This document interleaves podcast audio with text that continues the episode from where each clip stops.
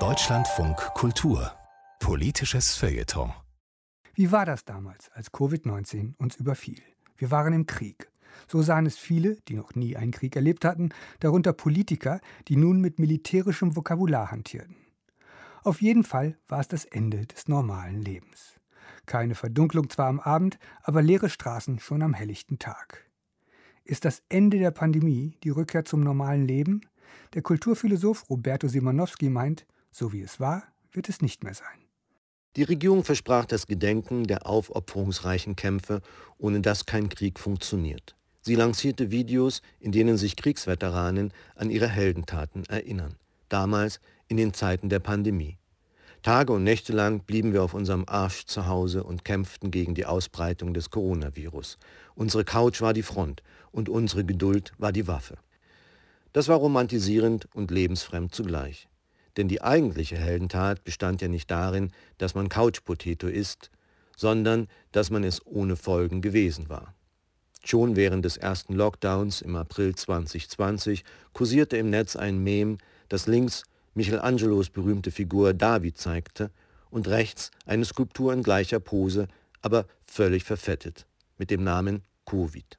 Was auch immer diesen Covid so verunstaltet hatte, das geschlossene Fitnessstudio, die Kartoffelchips vom Fernseher oder das einsame Trinken. Klar war, am Ende des Lockdowns, wenn man sich in der Wirklichkeit wiedersah, wollte man nicht Covid sein, sondern David. Die Frage, wie man aus der Pandemie herauskommt, ist nun, da ihr Ende naht, doppelt interessant. Hat die Entschleunigungserfahrung wirklich zur Selbstfindung geführt? Die Stubenhockerei jedenfalls, die in den Regierungsvideos verklärt wird, erinnert an das Lob des Sofas von Siegfried Krakauer vor 100 Jahren in der Frankfurter Zeitung, nach der spanischen Grippe inmitten der goldenen Zwanziger.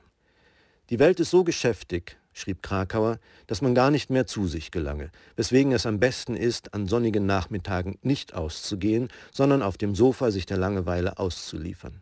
Denn die Langeweile, so Krakauers Pointe, ist die einzige Beschäftigung, die eine Gewähr dafür bietet, dass man noch über sein Dasein verfügt. Eine solche Weltverachtung ist freilich keine akzeptable Alternative zur Heldenrhetorik der Regierungsvideos. Immerhin soll das Volk nach dem Lockdown nicht freiwillig daheim bleiben, sondern wieder geschäftig sein. In den Einkaufszentren, in den Restaurants, in den Vergnügungsstätten und gern auch in den Kulturveranstaltungen. Es soll schon alles wieder so sein, wie es vorher war. Dabei ahnen wir bereits, dass vieles keineswegs mehr so sein wird wie früher, nicht einmal das Einkaufen oder Kino gehen.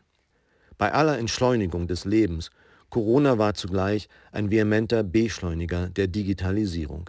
Wir alle spüren das. Homeoffice, Homeschooling, Bildschirmmeetings, Online-Shopping, Netflix-Kino. Um es mit einer berühmten kulturpessimistischen Metapher zu sagen, Bisher glichen wir dem Frosch im Wasserglas, der nicht springt, weil es immer nur ein bisschen wärmer wird, bis es so heiß ist, dass er nicht mehr springen kann. Corona aber erhitzt das Wasser mit einem Schlag um 20 Grad und legt zugleich einen Deckel aufs Glas. Denn wie wollte man sich gerade jetzt gegen das Digitale wenden, jetzt, da die physische Distanz, die es versprach, so nötig war zum Überleben?